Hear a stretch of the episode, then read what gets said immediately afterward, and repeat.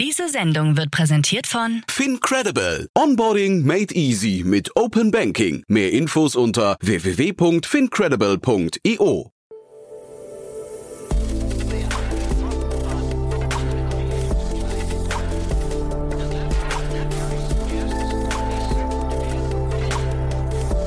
Startup Insider Daily. Morgen Update. Einen wunderschönen guten Morgen und herzlich willkommen zu Startup Insider Daily. Mein Name ist Jan Thomas. Heute ist Dienstag, der 5. Oktober. Ja, und das hier sind heute unsere Themen. Die Facebook-Whistleblowerin gibt sich zu erkennen. Der Rechenzentrenanbieter Northern Data nach Strafanzeige unter Druck. Chinesische Hersteller verklagen Amazon. Toyotas CEO sieht Elektroautos als Jobvernichter. Und ja, Smartphones, Sensoren können Kiffer anhand ihrer Bewegungsprofile überführen. Heute bei uns zu Gast ist Otto Birnbaum von Revent. Im Rahmen der Reihe Investments und Exits haben wir über zwei spannende Themen gesprochen. Zum einen ein sehr junges Unternehmen einer Spitzensportlerin aus UK. Da geht es um das ganze Thema Femtech. Und wir haben gesprochen über das aktuelle Investment von Al Gore, dem Vizepräsidenten der Vereinigten Staaten, in ein sehr spannendes Energieunternehmen, das nach fünf Jahren bereits 4,6 Milliarden Dollar wert ist. Also zwei ziemlich abgefahrene Themen, muss man sagen. Die kommen gleich nach den Nachrichten mit Anna Dressel. Vorher wie immer der Hinweis auf die weiteren Folgen heute. Wir haben noch zu Gast um 13 Uhr Nils Klose. Er ist der Chief Revenue Officer und Geschäftsführer von Schüttflix. Schüttflix hat ja irgendwie einen Markt erobert, von dem man gar nicht wusste, dass man ihn erobern kann. Und zwar mit einem Asset-Light-Modell bietet man Baustellen oder Baustellenbetreibern Schüttgut an und verdient da kräftig mit, indem man das einfach vermittelt. Ist ein sehr spannendes Modell, ein riesengroßer Markt und da werdet ihr nachher ziemlich staunen, wo das Unternehmen noch hin möchte. Die sind gerade kräftig am expandieren und haben gerade schon wieder 50 Millionen Dollar eingesammelt. Also ein Interview, das sich jeder anhören sollte, der ja, lernen möchte, wie man Märkte entdeckt, von denen man gar nicht dachte, dass es sie gibt. So, der andere Gast, den wir nachher begrüßen, ist Christian Fenner. Er ist der Co-Founder und CMO von The New Company. Das ist ein Schokoriegelhersteller oder ein Schokoladenhersteller, der, ja, ich glaube, einfach alles richtig macht. Und zwar richtig im Sinne von, da ist das Herz am richtigen Fleck. Man achtet auf die richtigen Themen, hat gerade dafür 14 Millionen Euro eingesammelt und hat gerade eine Pressemeldung rausgegeben, dass man sämtliche Großkonzerne in Deutschland, die auch Schokolade produzieren, also Nestle und Procter Gamble und äh, Unilever und wie sie alle heißen, hat man aufgefordert, sich an ein Schokoladenreinheitsgebot zu halten. Und das sieht bestimmte Dinge vor, von denen wir, glaube ich, alle sagen würden, dass so Schokolade in Zukunft produziert werden sollte.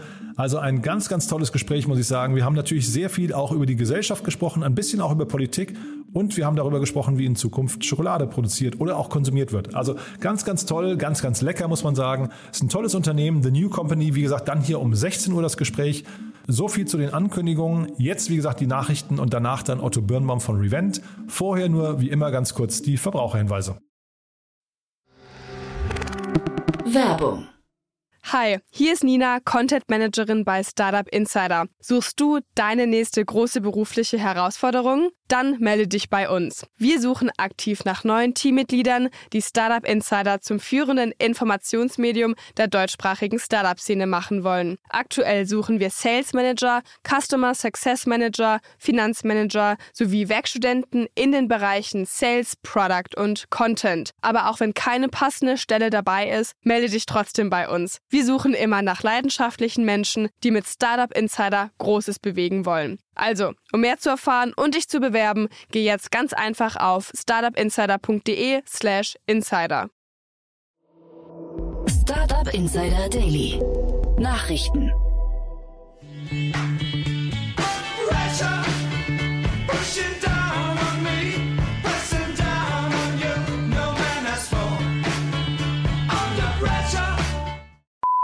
Northern Data unter Druck. Nachdem der börsennotierte Betreiber von Rechenzentren, Northern Data, zunächst die Veröffentlichung des Geschäftsberichts hinauszögerte, anschließend schlechte Geschäftszahlen präsentierte und infolgedessen eine Anzeige der Bundesanstalt für Finanzdienstleistungsaufsicht BaFin verbuchen musste, steht die Aktie des Frankfurter Unternehmens aktuell schwer unter Druck. Insbesondere die am letzten Donnerstag veröffentlichten vorläufigen Geschäftszahlen dürften den Anlegern nicht gefallen haben. Statt des prognostizierten Umsatzes von 120 Millionen Euro wird dieser lediglich mit 16,4 Millionen Euro angegeben, was rund 13 Prozent des erwarteten Umsatzes bedeutet. Ein ähnliches Bild zeichnet sich beim erwarteten operativen Gewinn ab. Statt der prognostizierten 45 Millionen Euro kommunizierte das Unternehmen nun einen Verlust von 12 Millionen Euro. Aktuell liegt der Kurs bei rund 54 Euro und damit weit unter dem Höchststand von 140 Euro. Can I read a copy of the study? Studie zur Internetgeschwindigkeit in Deutschland. Die Internetgeschwindigkeit wird zunehmend zu einem Standortfaktor. In einer neuen Untersuchung haben Abo Alarm und Verifox die Internetgeschwindigkeit zwischen Großstädten und Umland verglichen. Dabei habe sich eine klare Stadt-Land-Kluft herauskristallisiert, so die Studienmacher. Verglichen wurden jeweils Gebiete und Städte mit mehr als 100.000 Einwohnern und solchen unter 100.000 Einwohnern. Untersucht wurden außerdem nur Bundesländer mit mindestens drei Großstädten. Den letzten Platz im Ranking belegt dabei Sachsen. Hier beträgt die Downloadgeschwindigkeit im Schnitt 63,75 Mbits auf dem Land, während sie in der Großstadt 90,14 Mbits beträgt, was einer Differenz von rund 41 Prozent entspricht. In Hessen ist die Stadt-Land-Kluft mit 7 Prozent deutschlandweit am geringsten. Die Mehrheit der Deutschen unterstützt Mehrweggeschirr bei Lieferungen. Einer deutschen Mintel-Studie zum Thema Takeaway und Lieferservices zufolge wären 72 Prozent der deutschen Verbraucherinnen und Verbraucher gerne dazu bereit, einen Pfand für wiederverwendbare Behälter in der Gastronomie zu zahlen. Wie die Forschung weiterhin preisgibt, achtet über ein Drittel der Deutschen aktiv darauf, nicht bei Restaurants oder Esslokalen zu bestellen, die schwer zu recycelnde Verpackungen nutzen. Über ein Viertel der Deutschen, die weder Essen nach Hause oder Takeaways bestellen, geben an, dies zu tun, um Verpackungsabfall gänzlich zu vermeiden. Obwohl 30 Prozent der Deutschen Plastik als Verpackungsmaterial eher nicht als ansprechend erachten, finden die meisten Verbraucherinnen und Verbraucher das Material im Vergleich zu anderen beim Essen am praktischsten und hygienischsten. A whistleblower, it turns out. Nach Enthüllungen bei Facebook gibt sich Whistleblowerin zu erkennen. Nachdem es bei Facebook kürzlich zu einer Reihe von Enthüllungsberichten kam, gab sich jetzt die ehemalige Facebook-Produktmanagerin Frances Horgan als die Whistleblowerin zu erkennen. Horgan war am Sonntag in der amerikanischen TV-Sendung 60 Minutes zu Gast und bestätigte, für einige der bekannt gewordenen Details verantwortlich zu sein. Die 37-Jährige sagte dem Wall Street Journal, sie sei frustriert gewesen, weil Facebook nicht ausreichend offen damit umgehe, welchen Schaden es anrichten könne.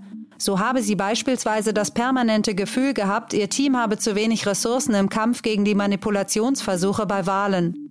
Zudem habe Facebook konstant weiter auf Wachstum gesetzt, obwohl dem Unternehmen die teils negativen Auswirkungen auf seine Nutzer bekannt gewesen seien. Ihren Job beim Unternehmen hatte Roggen im Mai diesen Jahres nach rund zwei Jahren aufgegeben. Sie fordert nun den Schutz als Whistleblowerin und wird sich im nächsten Schritt Fragen im US-Kongress stellen. No signal at all. Nothing. Störungen bei Facebook, Instagram und WhatsApp. Ob die beiden Meldungen zusammenhängen, ist unklar. Die sozialen Netzwerke des Facebook-Konzerns waren gestern von einem umfassenden Ausfall betroffen. Alle drei großen Plattformen des Unternehmens waren gestern für viele Nutzer nicht erreichbar. Die Störung betrifft dabei offensichtlich Nutzer auf der ganzen Welt. Sowohl in den USA, Südamerika, Arabien als auch in Europa konnten Nutzer weder Nachrichten verschicken noch Beiträge posten. Auch beim Laden von Feeds und Stories traten Fehler bei der Serververbindung auf. Die Hintergründe des Ausfalls sind noch offen. Hat Google heimlich ein neues Update veröffentlicht? Seit vergangenem Sonntag verzeichnen einige Websites aus den USA sowie deutsche Suchmaschinenoptimierungsportale einschneidende Veränderungen bei der Auslieferung von Suchergebnissen. Die Mutmaßung? Solch eine hohe Volatilität sei nur mit sogenannten Core-Updates von Google zu erklären. Auch zahlreiche Experten berichten, dass sie bei Keywords, in denen sie zuvor unter den obersten Ergebnissen rangierten, deutlich abgestraft wurden und nun nicht einmal mehr in den Top 100 auftauchen. Im Zuge des sogenannten MUM-Update, kurz für Multitask Unified Model, hatte Google kürzlich angekündigt, das Suchergebnis multimedialer gestalten zu wollen, aber keine genaueren Angaben zu Umfang und Zeitraum gemacht. Die Rede war lediglich von Q4 21 und Q1 22. Dass es im Zuge des Updates zu einer Neugewichtung textorientierter Suchergebnisse kommen wird, gilt als sicher. System breach. Oh. Firewall 1. We got a problem. What? Someone synced a rat to one of my servers. A remote access tool. We're being hacked. Erfolgreicher Hack bei Coinbase trotz Zwei-Faktor-Authentifizierung. Bei der Kryptobörse Coinbase haben Hacker es geschafft, an die Nutzerdaten von 6000 Kundinnen und Kunden zu gelangen. Das Unternehmen gab Ende September bekannt, dass der Hackerangriff zwischen März und Mai 2021 stattgefunden habe. Coinbase wolle den bei seinen Nutzern entstandenen Schaden ausgleichen, wobei die genaue Schadenssumme nicht genannt wurde. Die Hacker haben anscheinend eine Schwachstelle in der Zwei-Faktor-Authentifizierung genutzt, um an die Kryptowährungen der Betroffenen zu gelangen. Dafür mussten sie zuerst an Daten wie die E-Mail-Adressen herangekommen sein, was ihnen offensichtlich mit Phishing-Kampagnen gelungen ist. Eine weitere Schwachstelle beim Kontowiederherstellungsprozess hat es ihnen zudem möglich gemacht, die Authentifizierung mit dem SMS-Token durchzuführen. Dadurch konnten sie schließlich an die Kryptowährungen gelangen. Die Hacker hatten die betroffenen Kunden nicht nur bestohlen, sondern machten auch private Daten wie deren Kontostand öffentlich.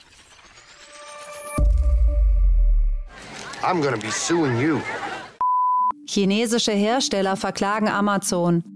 Nachdem der Online-Versandhändler Amazon in den letzten Monaten rund 600 chinesische Marken aufgrund von Verstößen gegen die AGB ausgelistet hatte, holen diese nun zum Gegenschlag aus.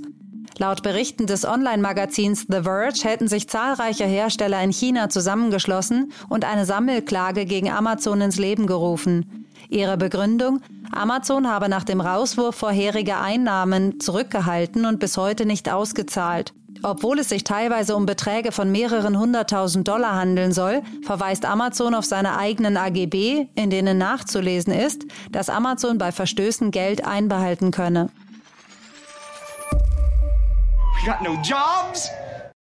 Toyota sieht Elektroautos als Jobvernichter.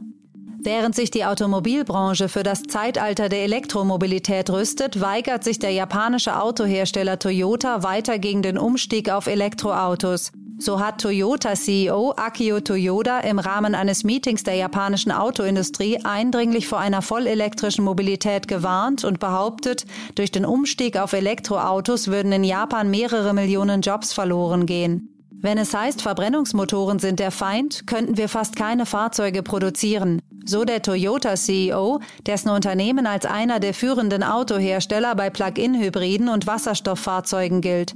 Aus diesem Grund unterstrich er, beim Erreichen der CO2-Neutralität ist der Feind das Kohlendioxid und nicht der Verbrennungsmotor. Daily Fun Fact: Smartphone-Sensoren können Kiffer überführen. Auf Basis der Auswertung von Daten der Bewegungssensoren in den Smartphones junger Erwachsener können Forscher erkennen, ob Nutzer Cannabis konsumiert haben. Dies erklärte die Forscherin Sang Von Bei vom Stephen Institute of Technology, die mit ihrem Team Smartphone-Daten mit anderen Charakteristika und den Aussagen ihrer Versuchsteilnehmer abgeglichen hat. Überwacht wurden dabei Probanden, die mindestens zweimal pro Woche Cannabis konsumierten. Diese mussten zu bestimmten Zeiten angeben, ob sie high oder clean waren. Diese Informationen flossen dann in ein auf künstlicher Intelligenz basierendem Programm ein, das durch die Kombination aller Daten mit 90-prozentiger Sicherheit erkennen kann, ob jemand Rauschgift genommen hatte. Unsere Arbeit zielt darauf ab, das Verhalten von Menschen vorherzusagen, vor allem um die zu unterstützen, die körperlich oder kognitiv beeinträchtigt sind, so die Forscherin. Startup Insider Daily. Kurznachrichten. Die Apple Watch Series 7 hat ein offizielles Startdatum erhalten. Kommenden Freitag können Kunden die neue Generation der Uhr vorbestellen. Eine Woche später wird dann auch der Verkauf in den Apple Stores und bei anderen Händlern starten. Mit der Vorstellung des neuen iPhones erfolgte auch die Freigabe für das neue Betriebssystem iOS 15. App Store-Analysten von Mixpanel ermittelten, dass 19,3 Prozent der aktiven iPhones und iPads derzeit mit iOS bzw. iPadOS 15 unterwegs sind. Damit hat nur jeder Fünfte die neue Version geladen. iOS 15 verbreitet sich in den ersten Tagen dadurch langsamer als iOS 14. Ein gesuchter Online-Erpresser ist in der Ukraine festgenommen worden. Der 25-Jährige soll seit April 2020 in verschiedenen Ländern von mehr als 100 Unternehmen in Nordamerika und Europa Lösegelder in Höhe von rund 130 Millionen Euro erpresst haben, indem er Datenträger gehackt und verschlüsselt hat, um dann Lösegeld für die Entschlüsselung der Daten zu verlangen. Die Comedy-Serie Seinfeld ist nun bei Netflix in 4K mit Dolby Vision zu sehen, allerdings im beschnittenen Bildformat. Zwar ist links und rechts etwas mehr Bild zu sehen, dafür wurde aber oben und unten etwas weggeschnitten. Die abgeänderte Bildkomposition funktioniert teilweise ganz gut, schneidet aber manchmal für die Handlung wichtige Bildelemente weg, wodurch einige Gags verloren gehen. Nachdem sich die Gerüchte in den vergangenen Wochen verdichteten, hat das Weltraumunternehmen Blue Origin nun offiziell zwei weitere Passagiere für den nächsten suborbitalen Flug am 12. Oktober verkündet. Mit dabei sein wird der Schauspieler William Shatner, der in der Kultserie Star Trek die Figur des Captain Kirk verkörpert hat. Der heute 90-Jährige ist dann der älteste Mensch, der ins All geflogen sein wird. Über seinen anstehenden Flug twitterte Shatner, ja, es ist wahr, ich werde ein Rocketman. Und das waren die Startup Insider Daily Nachrichten von Dienstag, dem 5. Oktober. Jetzt geht es weiter im Programm mit Investments und Exits. Startup Insider Daily. Investments und Exits. Ich freue mich sehr. Otto Birnbaum ist wieder hier von Revent. Und äh, Otto, ich habe mich gerade gewundert, ob schon wieder zwei Wochen rum sind. Aber beim letzten Mal warst du donnerstags dran. Also es sind nicht ganz zwei Wochen. Trotzdem, man merkt, die Zeit fliegt, ne? Absolut. Es geht schnell, ähm, aber es ist ja auch schön. Das heißt, es passiert viel in der Industrie. Es passiert total viel. Trotzdem haben wir gerade festgestellt, heute ähm, war so ein Tag, also es gibt so, so Tage, da, da äh, kann man sich, glaube ich, als Investor gar nicht entscheiden, worüber man sprechen möchte. Und heute war so ein Tag, das war so ein bisschen gemischt, glaube ich. Nichtsdestotrotz, du hast zwei coole Themen mit, mitgebracht. Und das eine ist, glaube ich, eins, das hätte sogar zu euch gepasst, ne? Ja, absolut. Das liegt im Femtech-Bereich und im, im Healthcare-Bereich. Das sind so beides Themen, die wir uns sehr, sehr nah anschauen. Ähm, und ich würde gerne mit dir ähm, über die Firma Genesis sprechen aus, aus England. Ähm, und die haben gerade eine Pre-Seed-Runde announced in Höhe von 1,2 Millionen, ähm, geleitet von Maki VC. Ähm, die sitzen in Helsinki ähm, und sind auch ein Venture Capital Fonds, den wir ähm, aufmerksam ähm, ja, beobachten und mit dem wir auch ab und zu co-investieren. Ähm, ich kenne die noch äh, aus so ein oder anderen ähm, Partec-Zeiten Investments, ähm, wo wir uns zusammen Sachen angeschaut haben. Die sind unter anderem in die Berliner Firma Ultimate AI investiert. Ja, und jetzt, man möge es mir verzeihen, also vor allem die weiblichen Hörerinnen unter euch äh, mögen mir verzeihen. Also Femtech ist ein Thema, das ist ziemlich äh, präsent, glaube ich, seit einigen Jahren. Aber jetzt die Go-To-App für Cycle Mapping zu werden, für Frauen weltweit, da bin ich so ein bisschen raus aus dem Thema. Ähm, das kannst du vielleicht besser einschätzen, aber ich kann jetzt nicht sagen, wie groß, also der Markt ist wahrscheinlich riesig, ne? Ja, der Markt ist groß, aber ist auch, was interessant, glaube ich, ist, ist, das Thema gibt's auch schon eine Weile. Also auch da gibt's schon so eine Berliner Firma Clue, ähm, mhm. kennst du ja bestimmt, ja, ja, genau. Tin, ähm, die sind schon vor ja, also ich weiß gar nicht, was bestimmt fünf bis zehn Jahre her, dass da Union Square Ventures eingestiegen ist. Also die sind schon sehr, sehr lange unterwegs.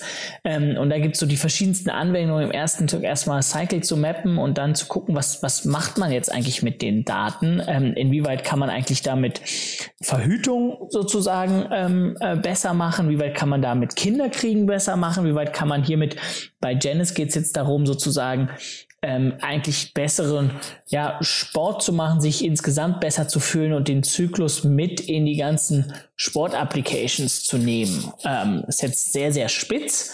Ähm, äh, aber ich glaube, was, was interessant ist, ist, dass einfach insgesamt als Trend mehr und mehr ähm, Gesundheitsdaten aufgenommen werden, gemappt werden und auf dieser Basis dann viel aktiver gemanagt werden und viel besser genutzt werden, als das in der Vergangenheit der Fall war. Total. Also Clue kennt man wirklich schon sehr lange. Ähm, die waren auch immer, glaube ich, ein Startup, wo man immer hingeguckt hat, hat gesagt, wow, Union Square Ventures und dann ist ja auch irgendwann äh, Bernard Arnault, oder, also ähm, der, der Luxuskonzern äh, HVM, ich weiß gar nicht, wie sie, nee, Louis Vuitton Hennessy, also LMHV äh, ist da eingestiegen.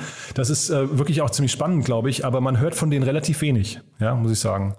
Total, da muss, ich glaube, da ist, also die waren zwischenzeitlich, glaube ich, auch in 30 Ländern, hatten wirklich Millionen von Nutzern. Da ist dann so die große Frage, das müsste man mal, könnte man vielleicht irgendwann mal aufnehmen, mal Ida oder Hans einladen, ähm, was sozusagen, wo, wohin jetzt das Geschäftsmodell sich dreht, äh, nachdem man sozusagen eine große äh, Community aufgebaut hat und auch bestimmt sehr viele Daten gesammelt hat.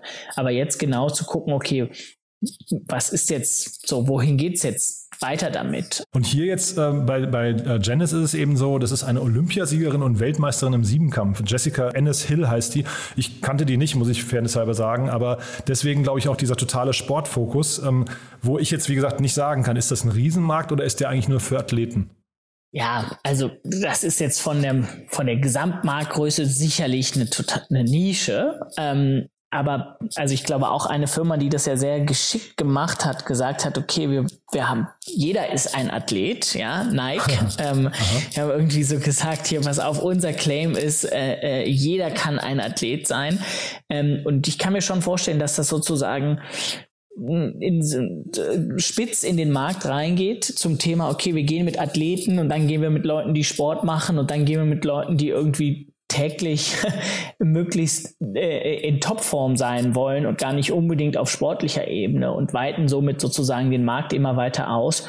Und es geht sozusagen wirklich darum zu verstehen, okay, wie, wie funktioniert ähm, mein Körper und wie kann ich darauf eingehen. Ja, das ist bei Frauen vielleicht in einem Punkt zum Zyklus, aber es geht auch, da gibt es auch ganze Managementbücher darum, don't manage your time, manage your energy. Äh, was macht man am Morgen, was macht man am Nachmittag, was macht man am Anfang der Woche, was macht man am Ende der Woche. Äh, also dass man wirklich auch mit sich, mit seinem Körper, mit seiner Energie so umgeht, wie es wie, ähm, es maximal genutzt wird äh, und, und nicht einfach plain vanilla immer das Gleiche, egal welcher Tag ist oder egal welcher Zyklusstadium man ist als Frau oder ähm, e äh, egal in welchem Verfassung man sich äh, befindet als Mann. Ich finde, an dem Pricing sieht man, dass es halt eben dann schon eine, eine ziemliche, ähm, weiß nicht, ja fast Athleten oder, oder zumindest von, von der Zielgruppe her eine sehr, sehr spitze und sehr professionelle Zielgruppe sein muss, weil wir reden hier über 14,99 Pfund im Monat, also wahrscheinlich so, weiß nicht, 17, 18, 19 Euro. Das zahlt ja jetzt nicht jeder mal äh, einfach, der Sport machen möchte, ne? Ja, total. Ja, und das ist bestimmt auch, im aktuell ist es sehr, sehr spitz, so in der starken Selbstoptimierung. Ja, also wie muss ich trainieren, um Spitzenleistungen zu erreichen ähm, äh, und, und da meinen Zyklus als Frau in, ähm, in Betracht ziehen. Also das ist ein sehr, sehr kleiner Markt. Die Frage ist, glaube ich, wenn dann Maki äh, VC eingestiegen ist, wie sozusagen die Erweiterungsstrategie da aussieht. Und, und wie wäre jetzt deine Reaktion als äh, Revent, wenn so jemand bei euch vorstellig wird? Würdest du sagen, der Markt ist vielleicht zu klein oder ist es tatsächlich hinterher die Frage, was macht ihr aus dieser initialen Marktposition, die ihr euch erarbeitet, durch diesen spitzen Zugang? Wie kann man den noch erweitern? Genau, also da kommt es bei uns vor allem wirklich auf die Vision der Gründer oder in diesem Fall der Gründerin an, die sagt, okay, ich möchte hier sozusagen äh, alle Spitzensportler der Welt äh, mit meiner App ausstatten, dann würden wir sagen, ja super, aber das ist bei uns als Markt zu klein. Oder sie sagt, okay, ich möchte, dass insgesamt alle Menschen ihre physische Verfassung äh, und ihr Energielevel in, irgendwie in Betracht ziehen, bevor sie äh, äh, Entscheidungen zum, zu Training oder, oder Jobthemen äh, äh, äh, treffen. So, also das ist aber, das ist eine Frage der Vision und dann ist es natürlich auch eine Frage der Glaubwürdigkeit, inwieweit kann man jetzt aus so einem sehr, sehr spitzen Markteintritt wirklich legitim in andere Bereiche ähm, gehen. Naja, also behalten wir mal im Blick, ist ein spannendes Thema irgendwie, aber ist ja noch ganz klein, ne? 1,17 Millionen Euro. Pre-Seed, also muss man mal, mal schauen. Man sieht relativ wenig Sportler, die äh, eine App rausbringen, die dann irgendwie so als Startup tatsächlich durchstarten, ne? Ja, also da vielleicht ganz kurz zwei Sachen. Das ist bestimmt auch, gerade in dieser Phase von Pre-Seed geht es eben sehr oft darum, einfach die Teams zu investieren und die groben Themen. So, das kann sich, die Geschäftsmodelle können sich da bestimmt nochmal zwei, dreimal drehen, bis es da so zu Seed oder Series A kommt. Ähm, zum Thema Spitzensportler und Startups. Gut, ich meine, so ein Startup-Unternehmen ist eben auch echt nicht einfach erfolgreich zu launchen. So, ja, und es ist im Zweifel eine andere Qualität, als wenn man Profi-Basketballer ist oder mhm. Profischwimmer oder Golfspieler.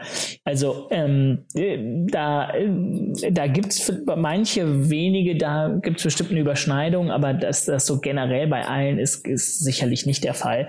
Ich glaube, was ich eher sehe, ist, was in der Zukunft kommen wird und was in den USA schon der Fall ist, dass immer mehr Celebrities in Consumer-Themen investieren und man schon fast, da gab es schon so erste, ähm, erste Trends, dass es eine reine Celebrity-Funds gibt, die sozusagen als Fame to Claim haben, wir investieren in das Consumer-Startup und dafür posten unsere ganzen Celebrities über dieses Startup.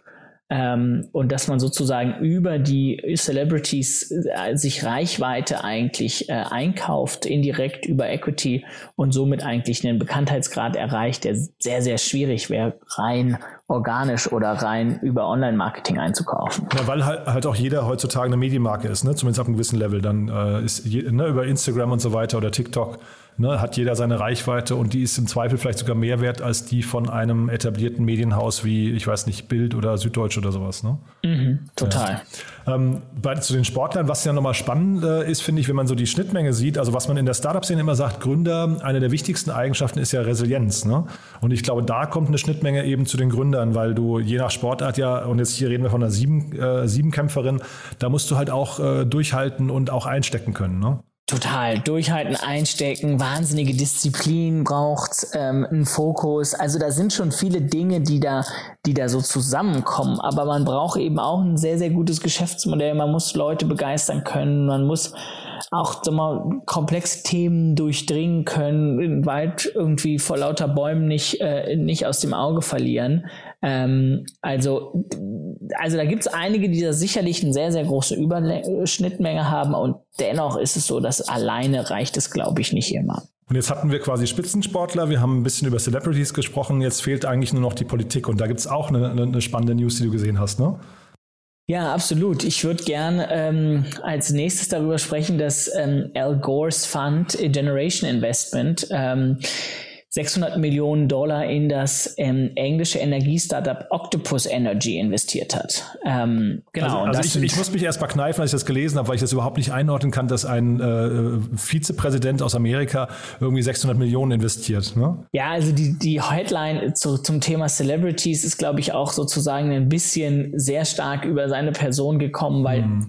also der Fonds, der investiert, heißt Generation Investments und Al Gore war Mitinitiator dieses Fonds. So, aber das ist jetzt nicht sein persönliches Geld und er ist da einer von, von vielen sozusagen, die da auch ganz oben mit dabei ist, auch wenn er das ganz früh ähm, und als erster mit ins Leben gerufen hat. Ja, und also er ist, er ist dazu ein ganz, ganz tolles Testimonial. Ne? Also ich glaube, wenn man über Glaubwürdigkeit spricht, dann äh, ist er wahrscheinlich in dem Markt fast ungeschlagen. Ne? Total. Und er ist, glaube ich, da auch so ein bisschen, das Traurige ist ja, er ist gar nicht seiner Zeit voraus gewesen. Er war ja, er war ja, wenn man, wenn man auf ihn gehört hätte und ein bisschen früher stärker reagiert hätte, dann wären wir vielleicht jetzt nicht in der schwierigen Situation, in der wir sind. Äh, also es war jetzt nicht so, und auch sogar davor schon gab es, ich kann mich irgendwie erinnern, Diskussionen in den 90ern, dass wir klimatechnisch was tun mussten, aber es keiner dann getan hat.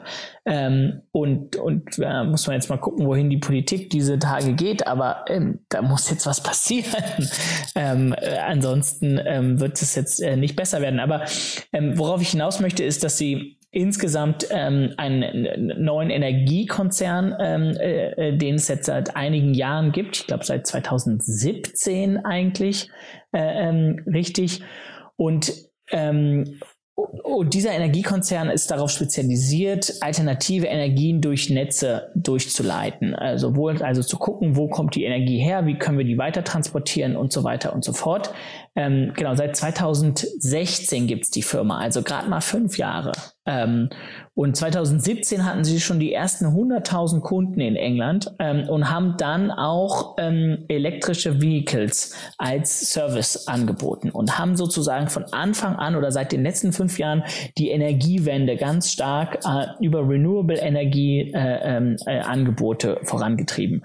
Und dabei geht es darum, äh, neuen Energiekonzern, der rein auf ja, äh, äh, Renewable sozusagen basiert äh, anzubieten. Und was ich, glaube ich, spannend finde, ist, dass das Unternehmen jetzt fünf Jahre nach der Gründung ähm, 4 Milliarden, 4,6 Milliarden Dollar bewertet ist. Ähm, das zeigt, da kommt einfach auch sehr viel Dynamik in den Markt. Und da werden jetzt auch neue Giganten und neue Energiegiganten entstehen. Ähm, und das ist jetzt so ein Beispiel, aber ich würde davon ausgehen, dass wir in den nächsten fünf bis zehn Jahren so einige andere äh, Beispiele äh, sehen, die die alten Fossil Fuel äh, äh, Provider ablösen werden. Ja, finde ich, finde ich super interessant.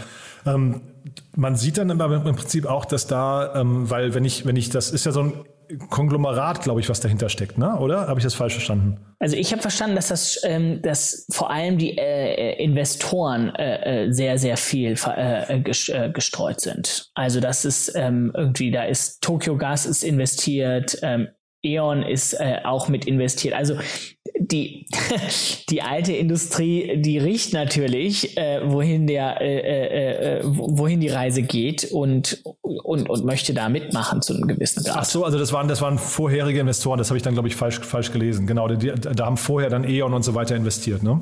Richtig, ja, richtig. Nee, nee, super interessant. Und das heißt aber, im Prinzip sieht man hier dann eben durch so ein E.ON auch, dass die versuchen wollen zu verstehen, wohin die Reise geht, um das dann, also ich, ich meine, was haben die auch für Chancen, ne? Total. Und da gibt es auch die ein oder anderen, die schon gesagt haben, wir steigen aus Fossil Fuel aus und wir gehen komplett in die Renewable Energie rein. Ich kann mich auch erinnern, dass in E.ON zum Beispiel einen, einen Wettbewerber zu Solar, einer meiner ehemaligen Portfoliofirmen, aufgebaut hat, aber das nie so richtig umgesetzt bekommen hat. Also die, die Energieriesen, die haben schon klar auf der Platte, dass Fossil Fuel jetzt nicht deren Zukunft ist. Mhm. Aber da jetzt wirklich sozusagen eine Alternative aufzubauen und eigentlich muss man das sozusagen wirklich außerhalb des Zentrums inkubieren und sich selber disruptieren lassen. Und deswegen ist, glaube ich, auch so ein E.ON äh, hier bei, ähm, äh, bei Octopus investiert, um einfach auch so zu, zu sehen und da einen, einen Fuß drin zu haben. Und ähm, ich glaube, Octopus hat das allerdings wiederum sehr schlau gemacht. Die haben einige Energiekonzerne investieren lassen, so dass keiner jetzt alleine da sozusagen auf die Idee kommen wird, den zu kaufen oder dass die anderen da zumindest nicht unbedingt äh, zustimmen werden. Und dadurch sind es dann keine Strate also es sind zwar strategische Investoren, aber keine, die quasi den Exit-Kanal zumachen, ne? Genau, und das ist eben auch was, was wir ganz oft mit unseren Gründern besprechen, ist, wenn strategische Investoren, dann braucht man sozusagen äh, mehrere davon, so dass sie sich gegenseitig in, in Schach halten und so, dass keiner von denen sozusagen eine übermächtige Position äh, innerhalb des Cap Tables erhält. Und sag mal noch mal ganz kurz ein Wort zu der, äh, zu der äh, Bewertung. 4,6 Milliarden, das ist ja irre für so ein junges Unternehmen. Äh, liegt das am Geschäftsmodell oder liegt das aber daran, dass dieser Markt so heiß ist gerade? Ja, also nochmal, die hatten, glaube ich, ein Jahr nach Gründung 100.000 Kunden. Das heißt, da ist auch schon ordentlich Traction dahinter. Das heißt, die Story äh, ist auch gut einfach, ja? Die Story ist gut, aber sie haben auch Kunden. Also die haben auch, es ist jetzt nicht nur einfach nur die Story, sondern die haben irgendwie, ich glaube, insgesamt neun Business Units von elektrischen Fahrzeugen über Energieservices. Dann geben sie noch sozusagen Krakenflex, damit geben sie einen Algorithmus, äh, wie man sozusagen alternative Energien durchs Netz am besten bewegt ähm, weiter an Incumbents. Also da, da, die haben einfach in sechs Jahren, fünf Jahren wahnsinnig was aufgebaut. Die haben eine richtige Gruppe aufgebaut, haben auch sehr viel Funding zur Verfügung gestellt bekommen, aber haben es eben auch gewusst, richtig umzusetzen. Ähm, und was ich ganz interessant finde, auf der Website steht, dass das ähm, gelauncht wird von zwei ehemaligen E-Commerce-Entrepreneurs. Ähm, also auch da zeigt sich zwar so ein bisschen so die erste Welle der Unternehmer, die so sozusagen das so Ende, Mitte der Teens äh, gelauncht hat und gesagt hat, okay, wir haben jetzt ein Know-how, wie man eine Firma aufbaut und wie man eine Firma skaliert und nehmen das jetzt in eine wesentlich komplexere Industrie und zwar den Energiemarkt, äh, wenden das an und werden den mal richtig auf den Kopf stellen. Und das ist eigentlich, wenn ich hier nochmal auf Revent eine Sekunde zu sprechen kommen darf, eigentlich unsere These, dass wir sagen, okay, wir gehen jetzt als Ökosystem in die, in die nächste Dekade oder in die nächste Welle und nachdem wir äh, E-Commerce-Firmen aufgebaut haben und hoch und runter skaliert haben und SaaS-Firmen aufgebaut haben und hoch und runter skaliert haben, ist die nächste Welle eigentlich, wie können wir Technologie nutzen, um signifikant positiven Beitrag für uns als Gesellschaft zu landen. Und da ist eben Energie und, und Umwelt ein riesengroßes Thema. Ein anderes Thema ist Healthcare und unser drittes Thema ist Empowerment. Äh, und ich unterschreibe das alles, äh, Otto. Ich hatte, äh, das war dann für die Hörer gestern, den Christian Fenner zu Gast von The New Company einen Schokoladenriegelanbieter, wenn man so möchte. Und das war so cool zu sehen, muss ich sagen, mit wie viel Enthusiasmus die äh, so ihre, ihre Leitlinien, ihren, ihren Impact-Leitlinien verfolgen und einfach sagen, pl komplette Plastikvermeidung, äh, negativer CO2-Abdruck, äh, keine Kinderarbeit, ja, nachvollziehbare Inhaltsstoffe und so weiter und so fort. Also da, und das ist ein, ein junger Gründer, ich, also der ist so, so um die 30, würde ich sagen. Da merkt man, was da jetzt quasi für eine Gründergeneration nach, nachwächst, finde ich, die einfach selbst bei so einem Thema wie einem Schokoriegel plötzlich sieht, da kann man auch Impact äh, äh irgendwie äh, platzieren. Ne? Ja. Und das, das freut mich. Also von daher bin ich, und jetzt hier äh, Energie ist natürlich der Hebel dann einfach noch viel größer. Das ist dann, dann umso schöner, ja. Ähm, was sind denn so Themen, Otto, vielleicht nochmal zum Abschluss, die sich Revent gerade anguckt? Was sind denn so die Themen, auf die ihr gerade heiß seid? Ja, also wir schauen uns gerade viel im Healthcare-Bereich an und da sehen wir, dass es eigentlich immer einfacher wird, über Technologie Zugang ähm, zu geben. Und das Zugang ist zu unterschiedlichen Themen. Das eine ist Zugang zu Spezialisten, die man in seiner, eigen, in seiner ein, ähm, eigenen Journey manchmal erst viel zu spät aufsucht. Also zum Beispiel gucken wir uns gerade Themen an, wo ähm, ähm, Paare versuchen, Kinder zu kriegen. Und das braucht alles länger als ursprünglich gedacht. Und dann muss man sozusagen erstmal eine Weile versuchen. Und braucht man einen Frauenarzt. Und der Frauenarzt überweist dann irgendwann in eine Kinderklinik. Und die Kinderklinik guckt sich das mal an. Und bis das alles irgendwie einmal durch ist, sind irgendwie zwei, drei Jahre vergangen. Und die zwei, drei Jahre haben wahnsinnigen Stress auf das, auf das Paar ausgesetzt, ähm, haben irgendwie, ähm, haben die ganzen Fertility-Faktor nochmal weiter nach unten gesetzt, weil man auch immer älter wird als Paar. Ähm, und und da ist so ein bisschen die Frage, okay, gibt es da nicht Algorithmen, die viel, viel früher, ähm, ähm, sagen wir mal, grobe Checks machen können und somit sagen wir mal, diesen, den Experten aufsuchen von zweieinhalb Jahre auf vielleicht irgendwie drei Monate reduzieren kann. Ähm, und das ist für uns so eins von den drei Themen, wenn wir uns Healthcare anschauen, suchen wir, wie können wir Kosten signifikant reduzieren, wie können wir Qualität signifikant steigern und wie können wir den Zugang verbessern. Und da ist eben der dritte Punkt dieser, wo, was sehen wir für Zugänge, äh, die über Technologie wesentlich besser dargestellt werden können. Und, und das so Zugang zu Spezialistenwissen äh, früher, als es sonst über die traditionelle Wege der Fall wäre. Und Rundengröße war so Pre-Seed und Seed ist eure, euer Home-Turf. Genau. Ne? Wir ja. machen, ähm, wir äh, investieren am liebsten Tickets zwischen einer halben Million und zwei Millionen ähm, in, in Pre-Seed und Seed-Phase. Man findet dich auf LinkedIn, wenn man dir was schicken möchte. Ich denke, da, wer, wer, sich da jetzt angesprochen äh, fühlt, da bist du dann auch mit offenen Ohren ne? äh, erreichbar dich. Absolut. Ich bin online und antworte. Cool. Otto. Du dann vielen, vielen Dank, dass du da warst. Ähm, zwei spannende Themen. Dann freue ich mich aufs nächste Mal, ja? Ich auch. Ganz vielen Dank für das nette Gespräch. Werbung. Hi, hier ist Moritz, Marketing und Growth Manager bei Startup Insider. Wenn du über die verschiedensten Themen immer auf dem neuesten Stand sein möchtest, dann empfehle ich dir auf jeden Fall unsere Newsletter auszuprobieren. Von unserem täglichen Morning Briefing Startup Insider Daily zu unseren themenspezifischen Newslettern wie Krypto und Web3, Investments und Exits oder KI Kompakt bist du mit unseren Newslettern immer top informiert. Falls du interessiert bist, kannst du dich jetzt ganz einfach kostenlos anmelden und zwar unter startupinsider.de/slash insider. Startup Insider Daily, der tägliche Nachrichtenpodcast der deutschen Startup-Szene. So, das war's für heute Vormittag. Das war Otto Birnbaum von Revent und ich hoffe, wir hören uns nachher nochmal wieder. Wie gesagt, um 13 Uhr geht's weiter mit Nils Klose, dem Chief Revenue Officer und Geschäftsführer von Schüttflix.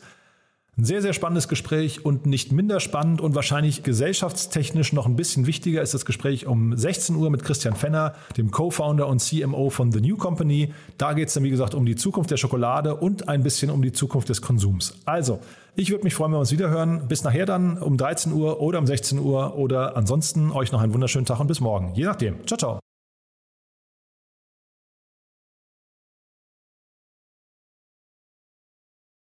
Diese Sendung wurde präsentiert von Fincredible. Onboarding made easy mit Open Banking. Mehr Infos unter www.fincredible.io.